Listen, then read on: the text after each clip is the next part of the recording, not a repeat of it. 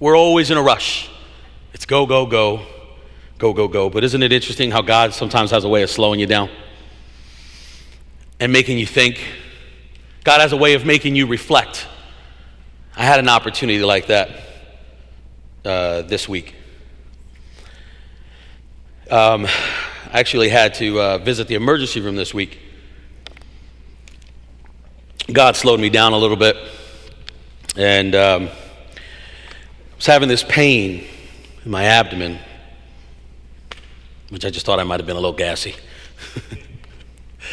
but the pain had been persisting for the last couple of weeks, and it's been getting worse and worse. And then I started feeling this pain just radiating and numbness down my arm, and oh boy, you don't want to play around with that, right? So I went to the, uh, to the VA emergency room and uh, got all checked out. Uh, gastritis, I guess, whatever that is. uh, so they say. So, you know, as I sat in that emergency room, and I didn't want to alarm the family, and so, you know, I told nobody they had to come rush to the emergency room or anything. And so as I sat there, I kind of reflected, and of course, many of you know I'm in school now, so I was reading one of my many, many books that I'm reading right now. And uh, I realized that I had to have this problem diagnosed, but I couldn't diagnose myself. I knew I had a problem, but someone who had the credentials, someone who was skilled, had to diagnose me. And then once it was diagnosed, they had to prescribe me little pills that I hate to take. That they had to prescribe me this medication so that I can address my issue. So, what does any of that have to do with what we're talking about today? Well, I'll tell you how it connects. And if you guys know me, those of you who know me well know that I find God in everything. Even the most mundane things, I find God. And I realized that in this emergency room visit that, beloved, we too have a problem. Every single one of us, we have a problem. Eh, but it's a problem that we can't diagnose. It's a problem that we can't quite address and remedy or diagnose. So, what do we have to do? We have to go to someone who has the skill, we have to go to someone who has the knowledge and the ability to tell us what's wrong. And thank goodness that that somebody happens to be God, Jesus Christ. Father, Son, and Holy Spirit, they have given us the diagnosis. They have told us what's wrong. But they've done one better. They have told us how to remedy our issue. But just like with the pills that the doctor gave me this week, the pill is only but so effective. It's actually not effective at all if I'm not willing to take it, well, first receive the medication and then take the medication. And isn't it like that with God? That He tells us, and we're going to get into the word of James here in a moment, but isn't that like God that He tells us exactly what's wrong with us? He gives us a prescription to help us address and resolve our issue, but so many of us won't take it we won't receive it. And some of us who receive it won't actually use it. We won't take it. And so, in our lesson today, we're going to look at James once again. If you're new here, if you're the first time here today, we're doing a sermon series on the book of James. Today is part seven. We're almost done. Part seven of our James series. We're talking about in this series walking out our faith. And so, as we talked about a little bit in these last few weeks, and Pastor Jim, Pastor Ryan, how what they have taught us and educated us, the one thing that we're seeing in this book is this epistle that James, half brother of Jesus, that he writes us. He's telling us in this text, and you can go there today in James chapter 4. You can turn there, that's where we're going to be today. Um, James is telling us in his epistle about a lot of issues. He's going extensively into not only telling us about the issues that we have, but James goes even deeper and tells us very simple and practical solutions to our problem. James even goes one step further. Just like the doctor said to me, listen, Will, if you don't take this medication, your symptoms are probably going to get worse. James does a similar thing in this epistle. James tells us what our problem is, James gives a solution, and James warns us. James says, listen, if you don't do this, here are going to be the consequences for your lack of receiving and applying what I'm going to teach you. So today, James chapter 4, we're going to read verses 1 through 12. We're going to go back a little bit.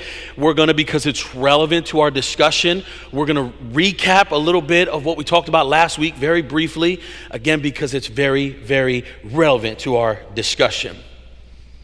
So let's go really quick to chapter 3. And I want to read again and just recap verses 13 through 18.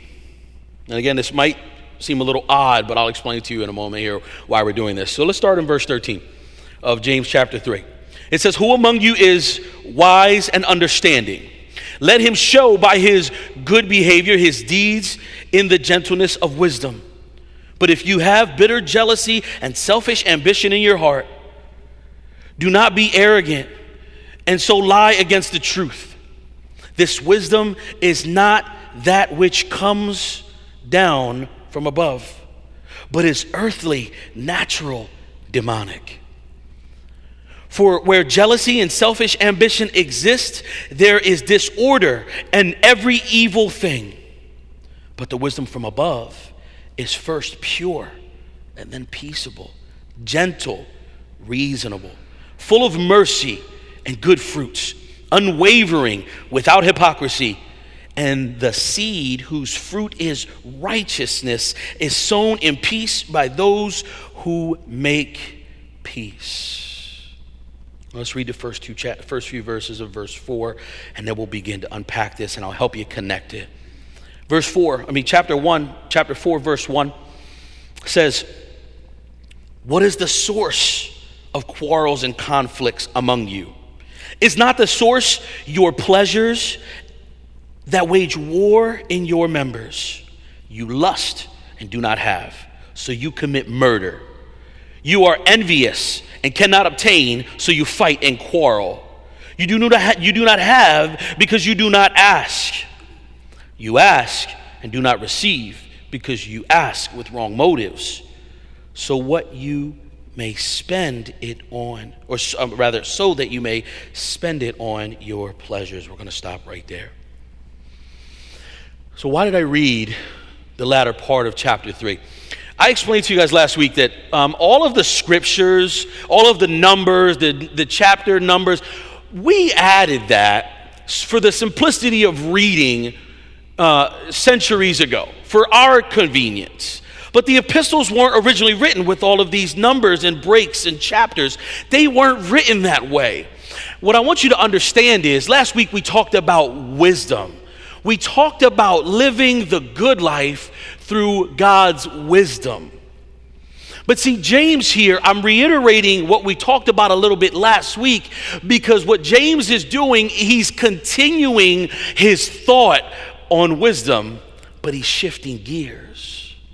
You see, in, the, in chapter 3, he is very specific in talking about wisdom itself, but he's still discussing the topic of wisdom, but he's shifting focus. This is why James, here in this scripture, he refers to in these latter words in chapter 3, he talks about the seed whose fruit is righteousness is sown in peace by those who make peace. And then the very next verse in chapter 4, verse 1, he asks a question. He starts with a question. What's his question? What is the source of your quarrels and conflicts? See, he's talking about this fruit, this seed of wisdom, which is peace. And now he's addressing the quarrels in the church. See, because he's talking to the church. Remember, if we go back to chapter 1, who's he writing to? He's writing to the 12 tribes scattered abroad. And so there's a general idea that the churches have been quarreling in the land. And James feels the need to address this. And so there's a very strong words and language that we're going to see in this text today. And i want to talk a little bit about that because i think it's important for us to see this language that he uses and it's very intentional and it's very deliberate. James uses words like war and fighting. Now i know when we use those words guys it doesn't really seem that impactful we are probably, of all generations, we are probably the most desensitized generation that's ever lived. And war seems of little consequence, and it seems, especially for those of us who have lived most of our lives here in Western society, most of us care very little, and it's, war has very little impact on our lives. And so we trivialize it. James is using war and these strong words of war and fighting. It's very deliberate. Why? Not because there isn't any other way to describe what's happening in the text. James is using it because he wants us to see the horror of war. He wants us to see the horror of conflict and quarreling in the church. James needs us to see that. Listen, being someone who has experienced war, I have experienced combat, I have seen the worst that men can do to other men. I understand this, and this scripture just popped off the pages at me as I examined the text this week. But, beloved, we trivialize it, and it means nothing to us. And that fighting and bickering and quarreling in the church, especially, is of little consequence to us. Not a big deal. But James says otherwise. James says here he's very particular. And let, let me give you this visual, and maybe this will help. Because again, I think we're so desensitized. And maybe this will help you understand how horrific war is. And maybe some of you have experienced this. Imagine you were the soldier. And, uh, and imagine for a moment that you were picked off by a sniper bullet from the enemy and someone had to bring your loved one a folded flag. Think of the horror of that. Or let me give you another example. Maybe that one doesn't hit home too much. How would you feel if you came home from the front lines? And I, have seen this. Again, I've, been to war, I've, been overseas, where I've, I've, I've been with families where they come home from being uh, out of harm's way only to come home and find that where they left their family at home is now just a crater that a bomb left in its wake, and their family's nowhere to be found.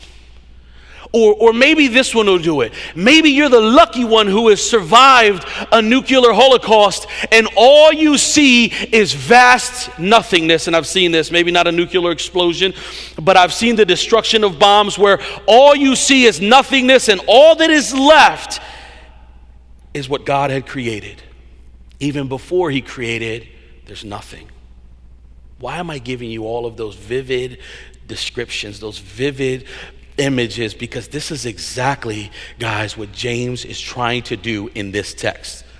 When James uses these words, they are, to us, they are seemingly inconsequential. But James and his readers, they understood the power and the significance of these words. Again, it's not to say he couldn't have chose different ones because he could have. But he needed us to see within the church how serious and even with amongst us and even outside of the church how serious and significant quarreling is. Here's a fact that james wants us to see here. And i want to read this verbatim because this is something that I, I quoted from a christian theologist and when they were looking at this scripture they said that war and he uses the word war in this scripture and the quarreling of Christian churches. He says that war represents a continual state of hostility, that it's active antagonism.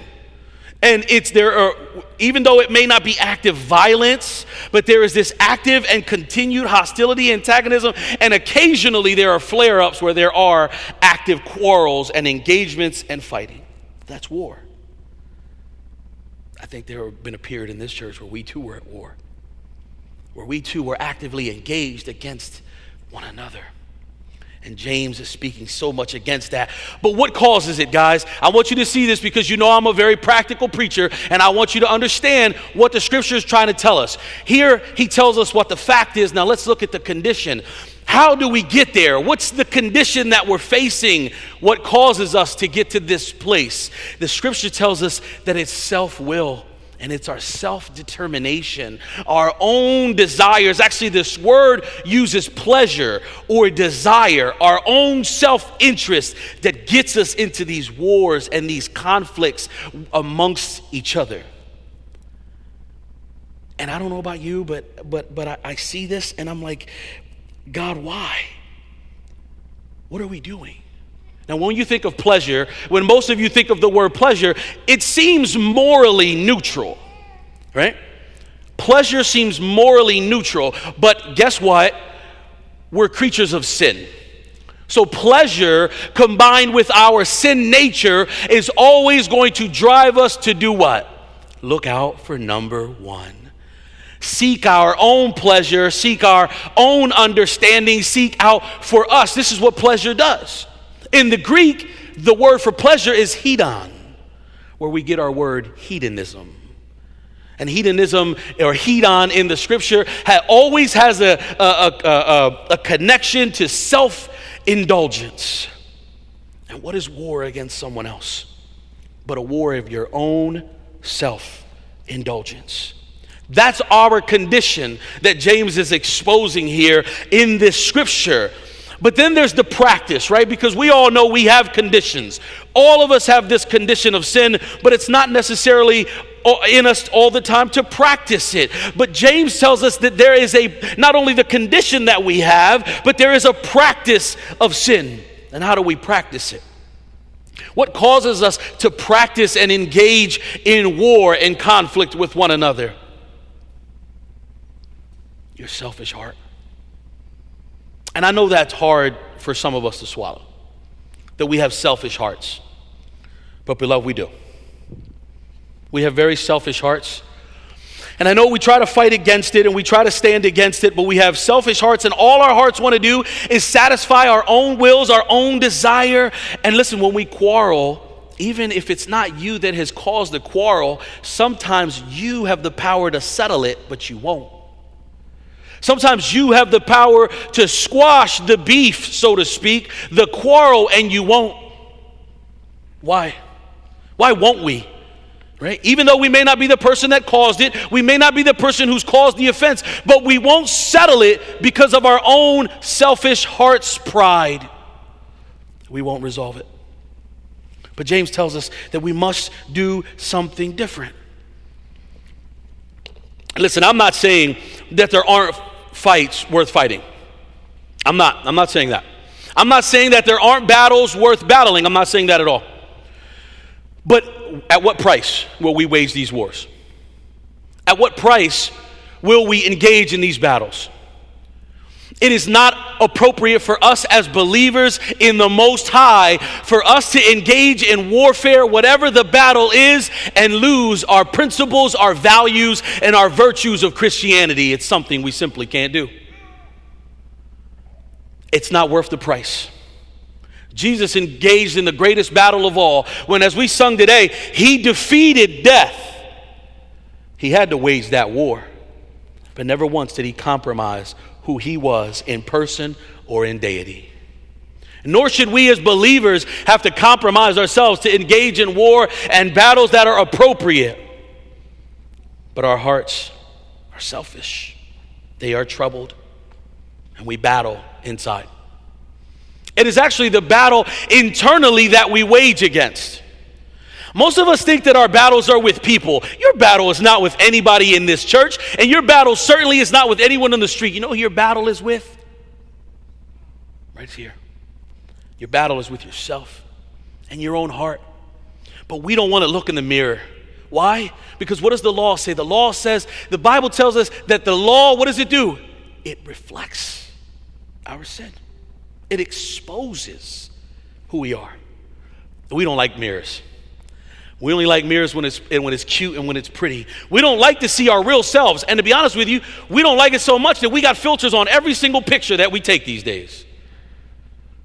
We don't want to see the realness of what and who we are. And James says, You got to look, guys.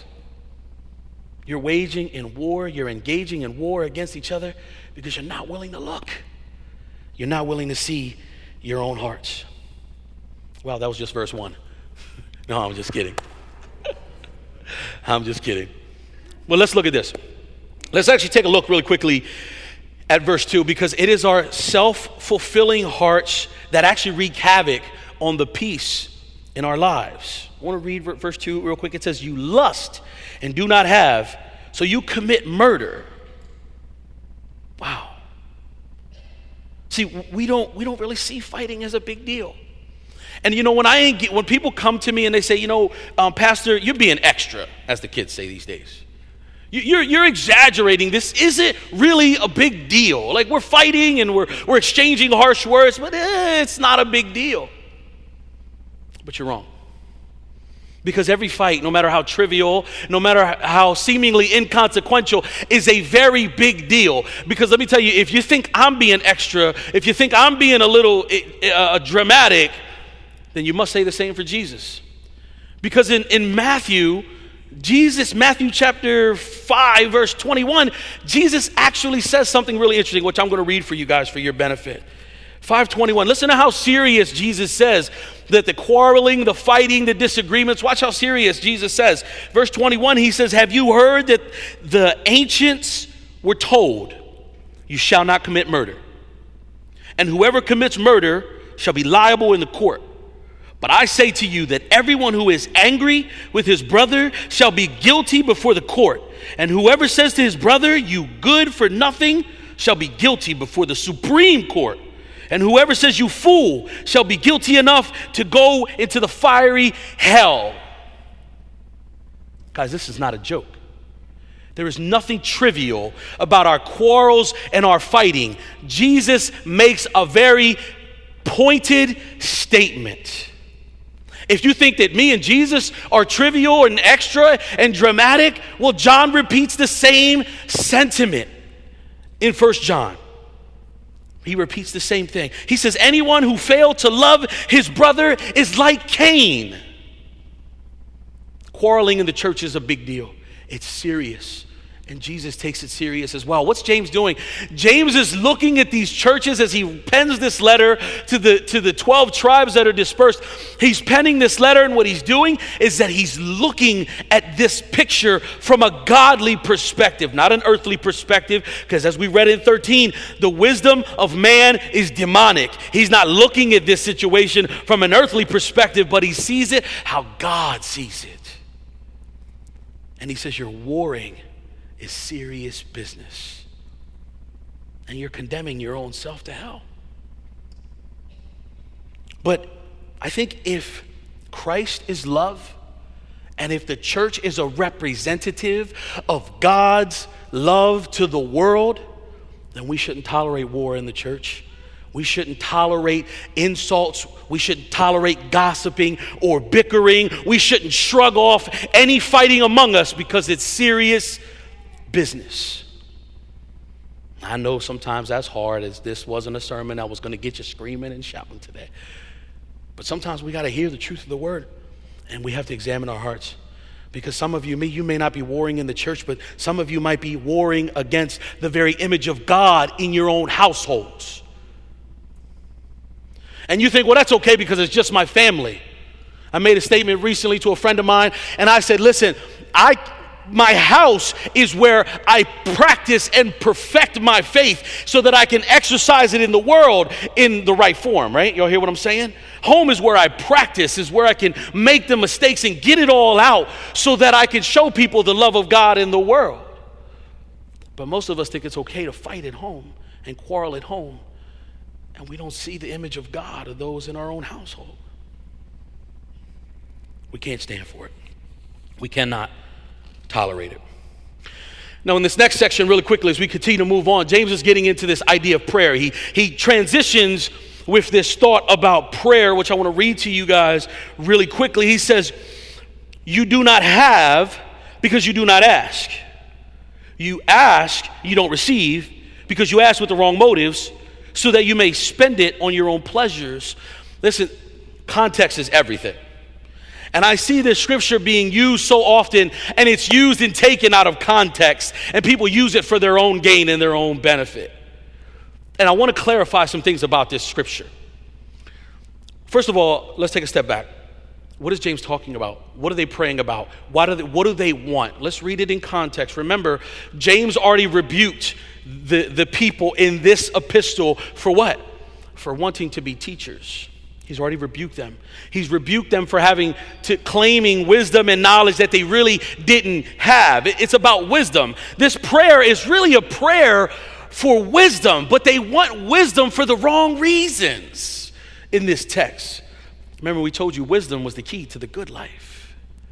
And James in the scripture is saying, listen, you're asking for wisdom, but you don't receive because you're asking for wisdom for the wrong reasons. How many of y'all have had some problems in your life, have had some issues with people, and you're praying, but let's be honest, you're praying for the wrong reasons? Now, I know that's a general thing. James is being more specific, but we can apply that same lesson to our prayers in general. Beloved, you have to understand that a heart that is with wrong motives, a heart that is self centered and self focused, will defile your very prayer. It is your heart that hinders your own prayer. How many of you have been in a season where you're sending prayers up and you ain't getting much down? Anybody ever been in a season like that? Some of y'all understand what I'm talking about. But let me tell you something. A lot of us think, and we have this perception that God doesn't hear prayers or God doesn't answer prayers. Beloved, that is a falsity. That is a lie. There is nothing that God does not hear. There is nothing that God does not receive. God hears it all, and He actually answers all of your prayers. The problem is, God's going to give you three responses He's going to give you a yes, a no, or not now. And to be honest with you, we don't like no and not now. And so we keep praying, even though He's already told us. And we think, well, I'm going to keep praying. You said no, God, but I'm going to keep praying. Even though you said no, even though you said maybe later, I'm going to keep on praying and maybe you'll say yes. No, because we're praying with selfish motives. There is no such thing as an unanswered prayer. There is no such thing as a prayer that's not heard. But where's your heart? When you're praying, where's your heart? Is your prayer about you? Is it about your needs? Is it about doing you and getting you and fulfilling you? Or is your prayer about God changing you, transforming you, helping you to understand the situation? God, grow me in this. God, even though I'm in disagreement with them, God, will you bless them? What's your prayer like? James is transitioning us in this particular scripture, in this line, he's transitioning us from the relationship this way. Now we're going to talk about the relationship this way, and that's the cross. Right? Isn't that God teaching us to be in relationship this way? Which, if you read in the Old Testament, those are the first five, four, five commandments, right? And then or, or, rather this, this, this is the first four or five commandments right? Being in right relationship with god. And then the latter commandments are about this right? Being in right relationship with each other. So now james is going to begin to transition into our relationship with god. Now watch this. Let's look at this text real quick. In verse 4 there's a very strong word here in verse 4 if you look at your text. Some of your texts may say adulterer or adulteress that is a really, really strong word. Now, I told you, James is old school, right? James preaches from an old school, Old Testament perspective. His epistle is just filled with Old Testament imagery and Old Testament references, and he uses a theme of marriage that is consistent throughout the entire narrative of, te- of Scripture. He says, You adulterous people if we're adulterous, then that means what? We were married to him, that we were in a relationship with him. And James says, You adulterous people. He says, Do you not know that friendship with the world is hostility towards God? Now, I want to tell you, this is where it comes together because James is teaching us how to plot our course. And plotting our course in life is so important You know, when I was in the military, we did countless hours of land navigation. Countless. And we had a big compass and it had all kinds of funny little gadgets and things that we could use. And it's how we plotted our course. It's how we got on our grid and on our maps. It's how we got from point A to point B. Is before we step foot out on our journey, we had to plot a course. And James is going to show us how we can plot our course in life towards God. And so, as we examine this theme, we see God in relationship with us. He refers to us as adulterous because why? We're in covenant marriage, we're in covenant relationship. James is not speaking to unbelievers right now. He's not. He's not speaking to unbelievers. He is speaking directly in this application um, to the Jews in dispersion, to the Christians out there in the world. He's speaking to the church. But James is saying, listen, you are married to Christ. You are married to God. God saved you, He redeemed you, and He came into covenant relationship with you. Why? Because we first broke it, and God did this amazing redemptive work. He redeemed you because God is like this, this young man who's full of zeal, who has found and is pursuing and now has claimed his bride. And now that we are his possession, what do we do? we walk away. We walk away in our own selfish ambitions and our own selfish desires. And James says, You adulterous people.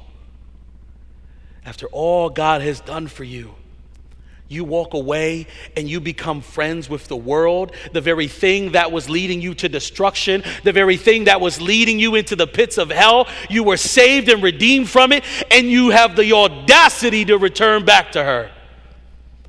This is something that cannot be reconciled. James says you cannot be in love and friends with God, and you cannot be in love and friends with the world. Two things that will never be reconciled.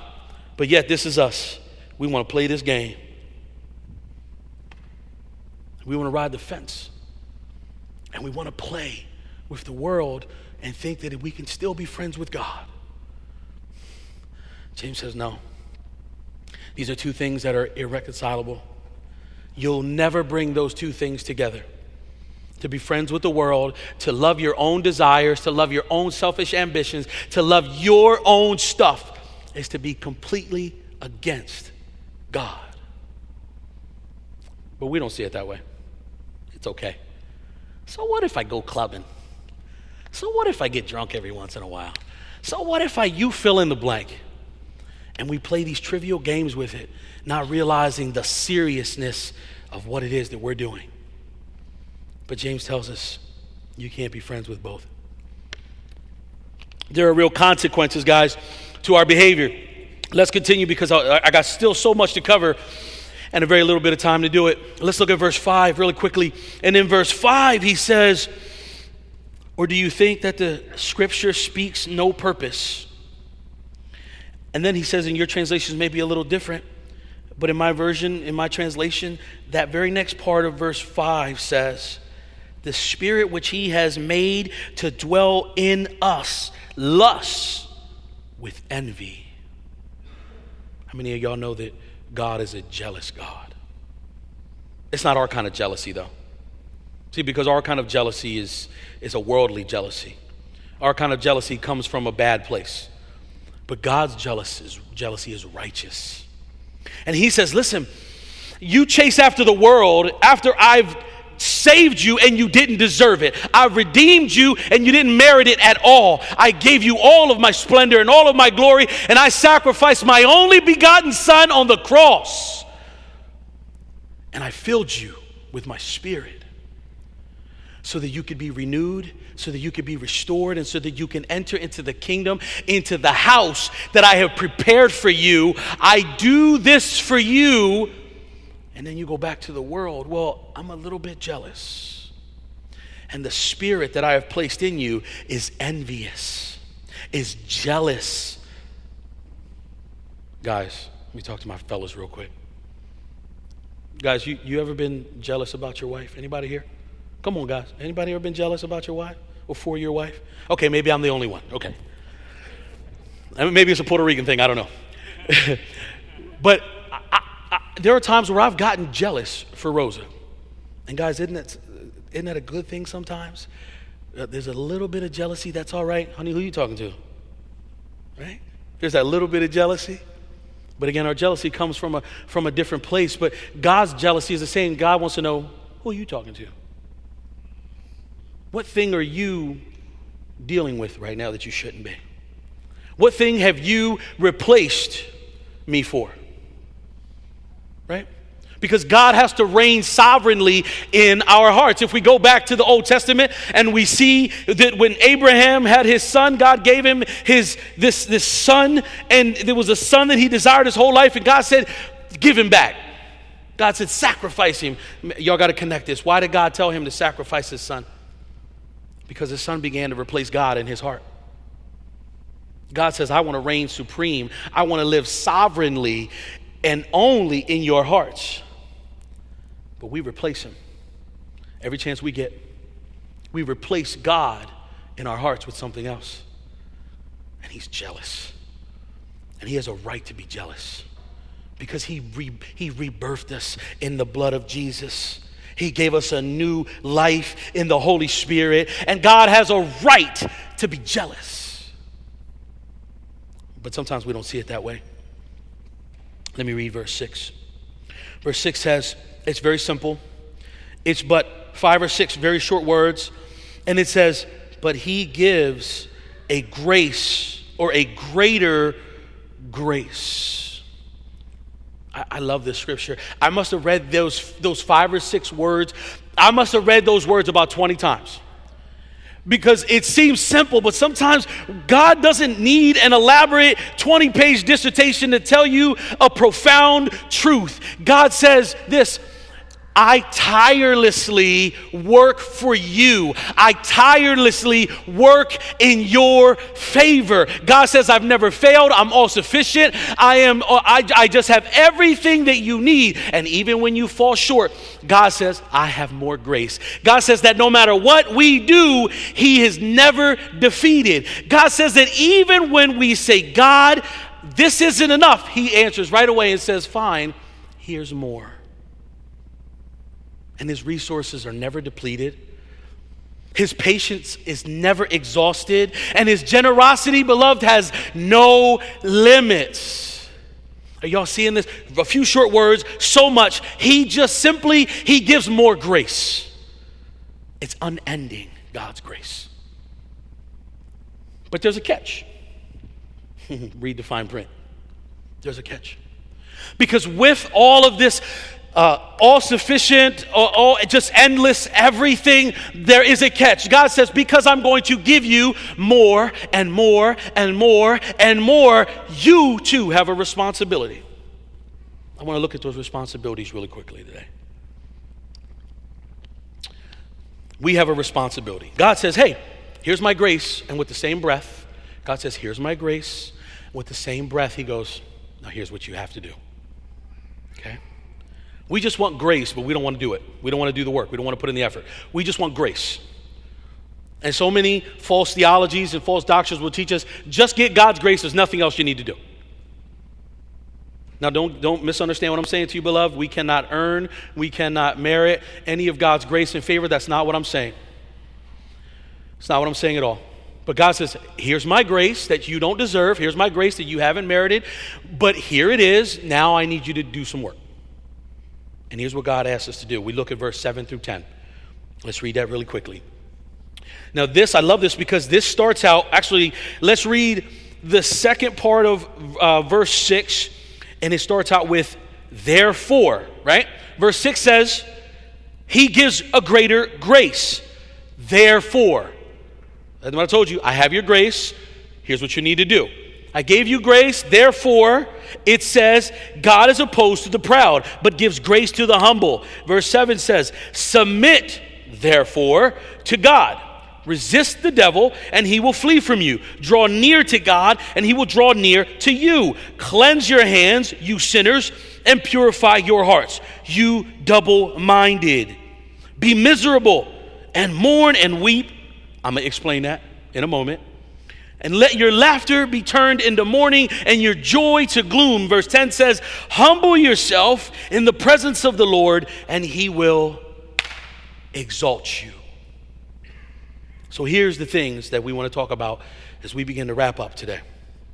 God's going to give you your grace, His grace. God's going to bless you. But God says, here's what I need you to do pay attention because there are four major things. There are actually 10 or more commands that He gives us here, but I'm going to wrap it up in four things succinctly. Are you ready? God says in this scripture, first, I need you to submit. That's the first thing in this scripture. Before anything else, after He gives you His grace, which you haven't earned, you haven't worked for, you haven't merited, you don't deserve it. After he's giving you his grace, he says, submit. Submit to God. Now, submitting implies that there is an active allegiance.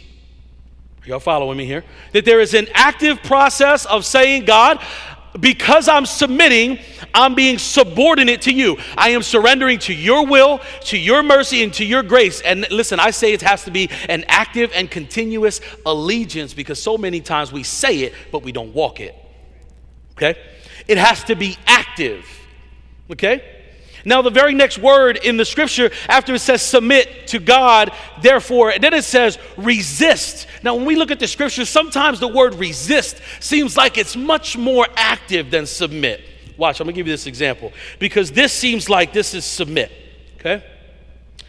You kneel before God, you surrender, you submit before Him, and it just seems like this. And it seems like there's nothing more that this is it, right? It seems like it's not very active. But see, the work on our knees, what are we doing on our knees, guys? The Bible tells us we do, there's so much we do from our knees that actually this is a position in our submission and our total allegiance to God. This is our place of power that this is an active allegiance. And although this seems sedentary and this doesn't seem like there is much going on, this is a place of power. And then while we're at the throne, what does the enemy do? I don't mean to talk to my back towards you guys, but I gotta, I gotta, I gotta illustrate this. What does the enemy do that when we surrender our total allegiance to the living God, where does the enemy do? What does he do? He comes in front of us to stand before us in God not to stand before God for us, that's Christ's job, but he tries to stand in between us and the living God. And God says, All you have to do, this is the next word, he says, just resist. He didn't say fight him, just resist. Because what's the enemy going to do? The enemy stands in between you and God, the enemy is pushing you back away from God. He just says, resist. What does this look like, guys? This looks like total surrender. We resist the devil through total surrender and allegiance to God. This is how we resist. This is our active allegiance to God. In resisting the devil, we push forward, not fighting, but simply pushing forward towards God in total surrender to Him. Did I make my point?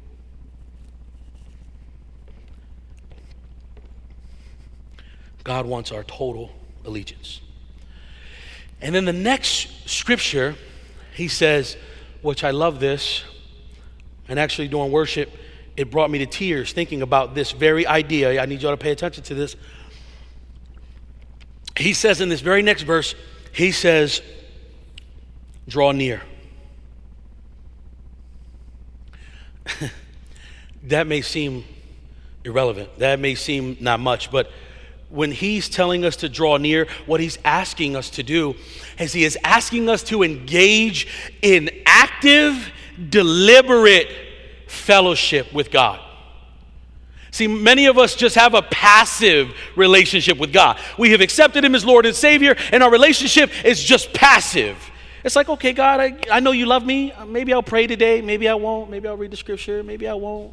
I'm not judging you. If that's you, I'm not judging but it's passive. God says, I want you to draw near to me. And I want you to dive into my word and I want you to get into your prayer closet. I want you to find yourself in just total surrender, not because the world sees you, because if you're praying so the world sees you, you're praying for different motives. But he says, I want you to get away from everything like Jesus did. One of Jesus' greatest habits was Jesus drew away from the crowds and drew near to God. Jesus says, I want you, God says, I want you to draw near to me in active fellowship. And what is it? When I'm drawing near to someone, when I'm drawing near to the one I love, it's because I'm longing for you. I'm, I'm, I'm longing after you.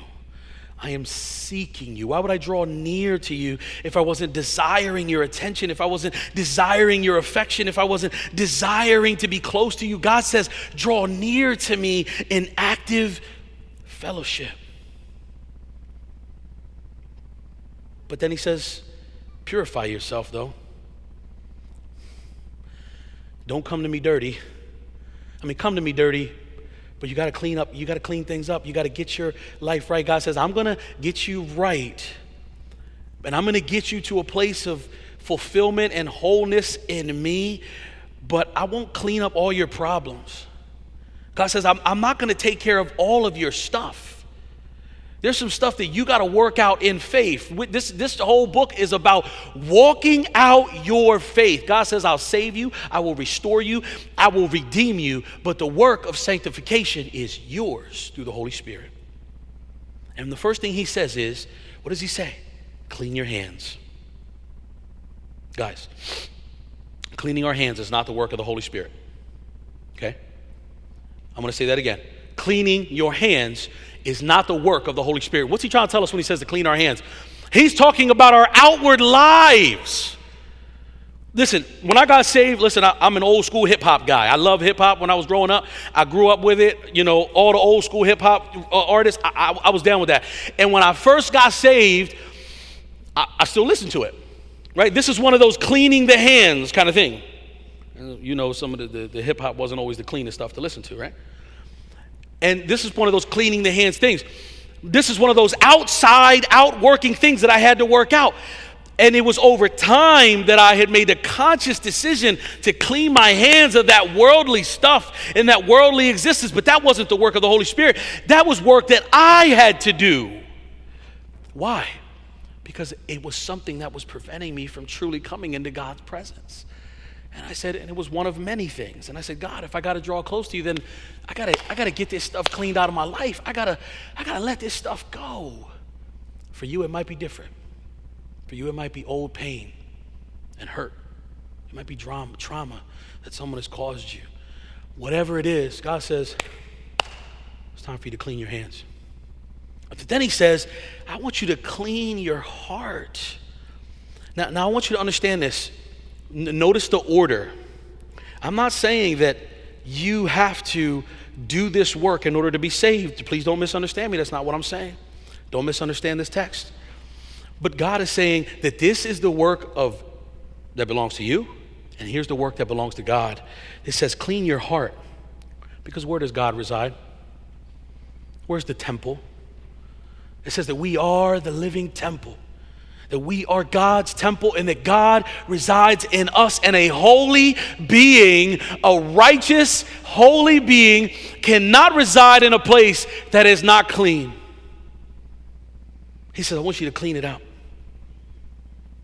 And see, out of context, it would appear that this scripture is saying, hey, you got to get right before you come to Christ. Out of context, but that's not what the scripture says at all. Notice that the order was submit, draw near, You've already submitted, you surrendered, you, you've accepted Christ, you draw near to Him, then you purify. Then you wash your hands, then you purify your heart and clean your heart. And finally,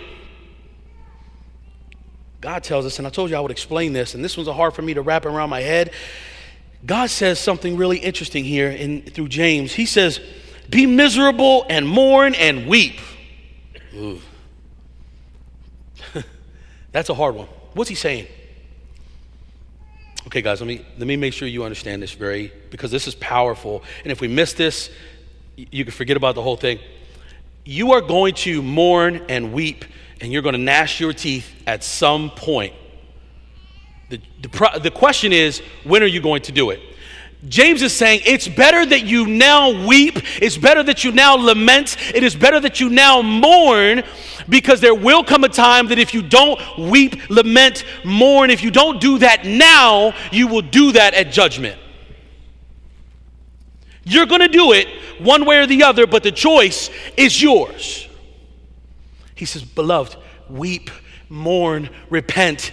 Do it now because you are going to do it one way or the other. And when Christ comes to judge all sin, when he comes to judge all of the world, if you're on the wrong side of it, you will weep and mourn and gnash your teeth for all of eternity. The choice is yours. But it is serious business. James says, make the choice. One way or the other, you're going to do it. But in receiving God, here's the, here's the, the silver lining. He says, if you do it now, then your mourning will turn to joy. That your sadness in your mourning will be turned and filled with the joy of the living God. What will you do? What will you choose? But it is your choice. I hope you make the choice to mourn now. And verse 10. God says again, he's repeating this message through James. He says, What does he say? Humble yourself in the presence of the Lord. And then there's a promise He will exalt you. Guys, there is power in surrendering to the living God, there is power in saying yes. And although we don't do it because we're looking simply to be glorified, but God says, I will lift you up. I will exalt you that when your enemies and the world tries to, to keep you down, when they're kicking you, when they're fighting against you, when even the church is quarreling with you, He says, humble yourself. He says, don't fight. Humble yourself. Beloved, listen, I have, there was a time early in my ministry, um, before I even came, God led me to this amazing church family here at Emmanuel, where in my early church pastorate, I too was quarreling with some of my brothers that I was working with in ministry. And we got to a place where I had said, enough. And I looked at these, as I sat down with these gentlemen, I said to them, guys, I'm not going to do this anymore. I'm not going to fight you. I will not say a cross word about you anywhere, ever. We're at a disagreement, we're at an impasse. But I love you, and I'm going to leave it at that. I will not, and unfortunately, they didn't reciprocate. Okay? They didn't see it that way. And they did the opposite of what I did. But I said, God, no matter what they say about me, and they did, no matter how much they falsely accuse me, and they did, I said, God, I will not speak against your people. I will raise my hands to you, and I will do as the scripture here said. And, and I'm going to recap this. I'm going to do what it says. I submitted to God. In that dark time in my ministry, I drew closer to Him. I simply purified my heart. I loved them. I had no animosity towards them. And I just repented for any of my own pride. I humbled myself before God and He led me here. Isn't that, isn't that amazing? He led me in that separation and in that conflict when I did what James has prescribed to us. God led me into a new place. He led me into a new land in this church flowing with milk and honey. And that's what God says He'll do with you. He will exalt you if you will just see the problem, if you will receive the diagnosis, if you will allow God to plot a course, a course of treatment for you, if you will allow God to move in your heart and in your life, and you will say, God, I don't understand it. I can't figure it out. But Lord, even though they're attacking me and I'm getting hit left and right, Lord, I surrender. I submit to you. God, I draw near to you. God, I simply say yes. I purify my heart and I say, I'm sorry. God, do your work. And that's what James is trying to tell us today. This is, what, this is where James is trying to take us today. And James wraps up in, the, in these latter two verses, actually 11 and 12. James just wraps it up again. And I'll just read this very quickly. We're almost done here. James says, Do not speak against one another. He says that he who speaks against his brother or judges his brother speaks against the law and judges the law. But if you judge the law, you are not a doer of the law, but a judge of it. There is only one lawgiver and judge, and one who is able to save and to destroy. But who are you who judge your neighbor? That's a very powerful closing that James gives. We have one judge, we have one lawgiver. James says, Don't speak against your brother, don't speak against the family of God, don't speak harshly against them. He says, No, don't do it. Because what you do is you speak against God Himself. Speaking against the image of God. And you are the image of God. You are made in his image. And speaking against the very image of God is to speak against God himself. He says, Don't do it. But submit yourselves. If you don't remember anything of that today, as you go about your life this week and as things come up, I want you guys to remember that James reminds us, God reminds us through James. He says today, if we're going to plot a course in life that is leading us nowhere else but to the cross, he says, You must submit, you must draw near. You must do all these things that I'm asking you to. You must show me your complete and full allegiance. God says, if you will do these things, if you will purify yourself, your hands, your heart, if you will repent and mourn over the things that you have done, guys, we got to take ownership. This is a world where we don't like taking ownership of anything. But we got to take ownership of this. And God says, whatever you did, whatever you could have done, whatever you didn't do that you should have, whatever it was, He says, repent, humble yourself, and I'll lift you up.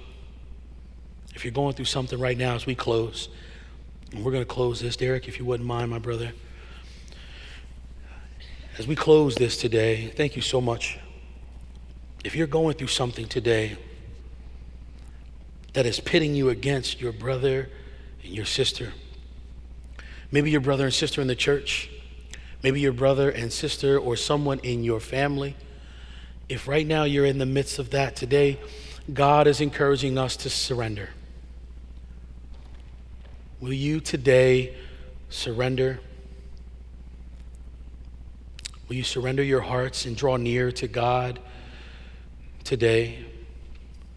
Will you actively worship and fellowship? Will you long for God's wisdom? Will you long for God's mercy and grace, not only in your life, but in the lives of those that you may be engaged with? Will you ask God to cleanse your hands and your heart? Will you ask for His forgiveness and repent for your wrongdoings? And finally, again, will you humble yourself before the living God? Will you do that today? And just let God work.